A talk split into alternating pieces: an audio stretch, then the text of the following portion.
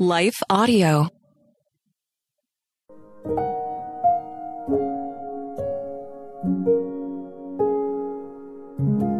Thank you for listening to Your Daily Prayer, a podcast dedicated to helping you find the words you need to connect with your Father in heaven.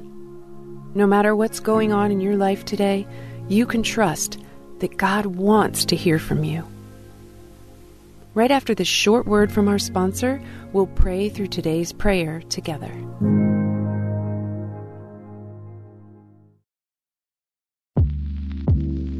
Did you know that the Salvation Army not only provides services to those in need, but we also produce a network of Christian podcasts you can listen to on your favorite podcast store? One of these shows, Words of Life, is a 15 minute weekly show featuring interviews, testimonies, Bible studies, and more. In April, we'll once again hear from author and pastor Natalie Runyon. She has created a new six week discipleship course for women to talk about community, women in leadership, accountability, and more. We want discipleship to be what's drawing people, not bounce houses. They're more likely to come back and not just to be entertained. Even in me, you know, making him have to pry it from my hands, he was still saying, but I have something better. It was because of the redeemed saying so, of telling the story of what God had done. When we point people to him, they're going to want to know him. Listen to Words of Life on your favorite podcast store or visit wordsoflifepodcast.org. What impacts you every day? There is one book that influences almost every aspect of our lives. Museum of the Bible reveals the Bible's impact on your favorite musicians and artists, the way we measure time, social justice, our national monuments, and more. The Bible's impact is all around you. Discover how at museumofthebible.org/impact.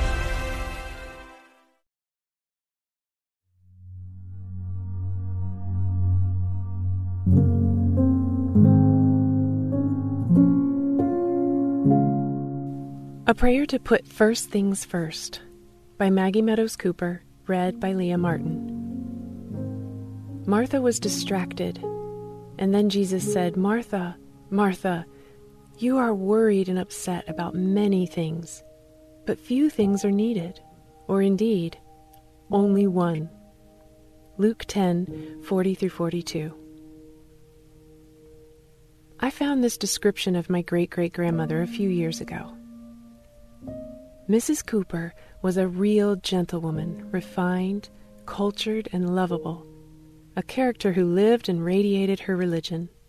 Her home, church, husband, and children were the most important things in her life, for she was a person who always put first things first. Now, while there are many special women in my family line, she was the matriarch. Her painting hangs in my dining room, and I was told about her for as long as I can remember. This is the most beautiful description of her I've heard, though. She was a person who always put first things first. I wish the same could be said of me, but I know that wouldn't always be true. Facebook, dishes, HGTV, text messages, laundry, chocolate, sleep, email, online shopping, home projects. All things I sometimes allow to take precedence over first things. And what are first things? Relationship with Jesus, spouse, children. It's not hard, but it is. And y'all, it makes me think about Martha, you know, Mary's sister.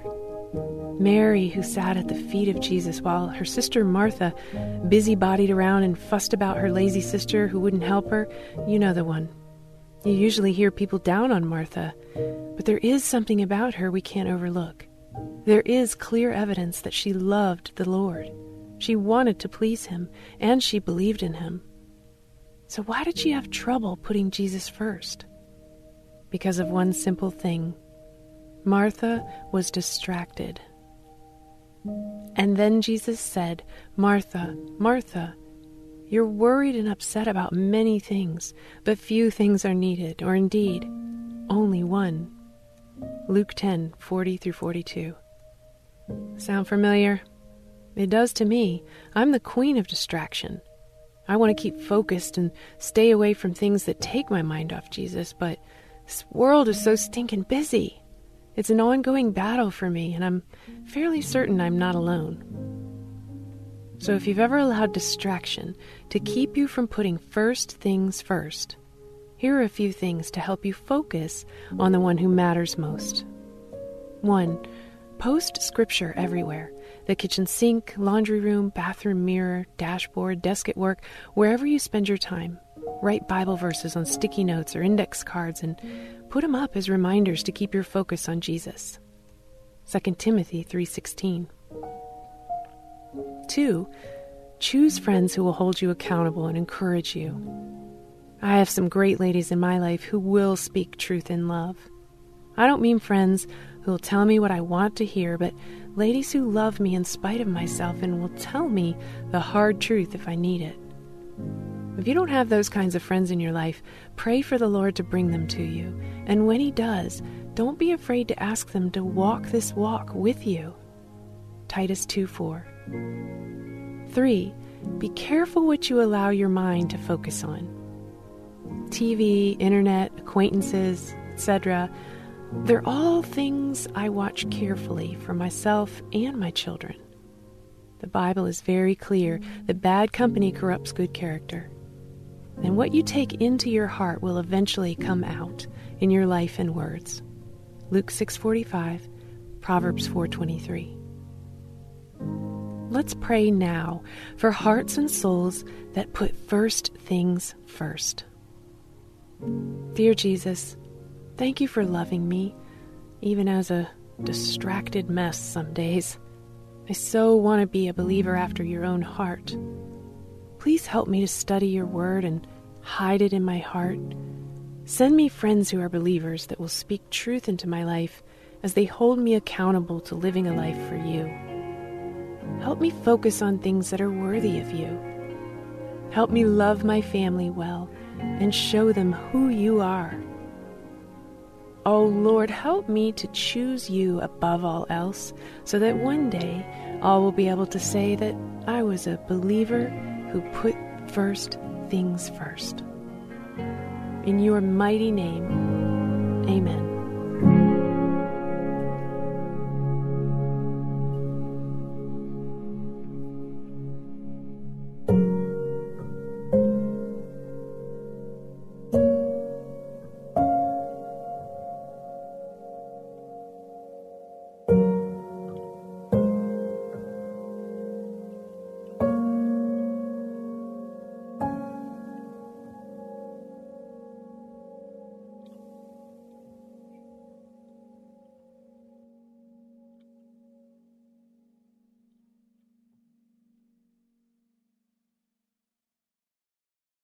Hello, my name's Rachel Carmen, and I want to invite you to come over and listen to my podcast. It's called Real Refreshment. For years and years as a young mother, I chased after the wind, thinking that the world could offer me the refreshment I longed for. But it was only when I discovered it in the person of Jesus Christ that I really found refreshment. Come on over and join me as we dig into Bible study. I'll see you there.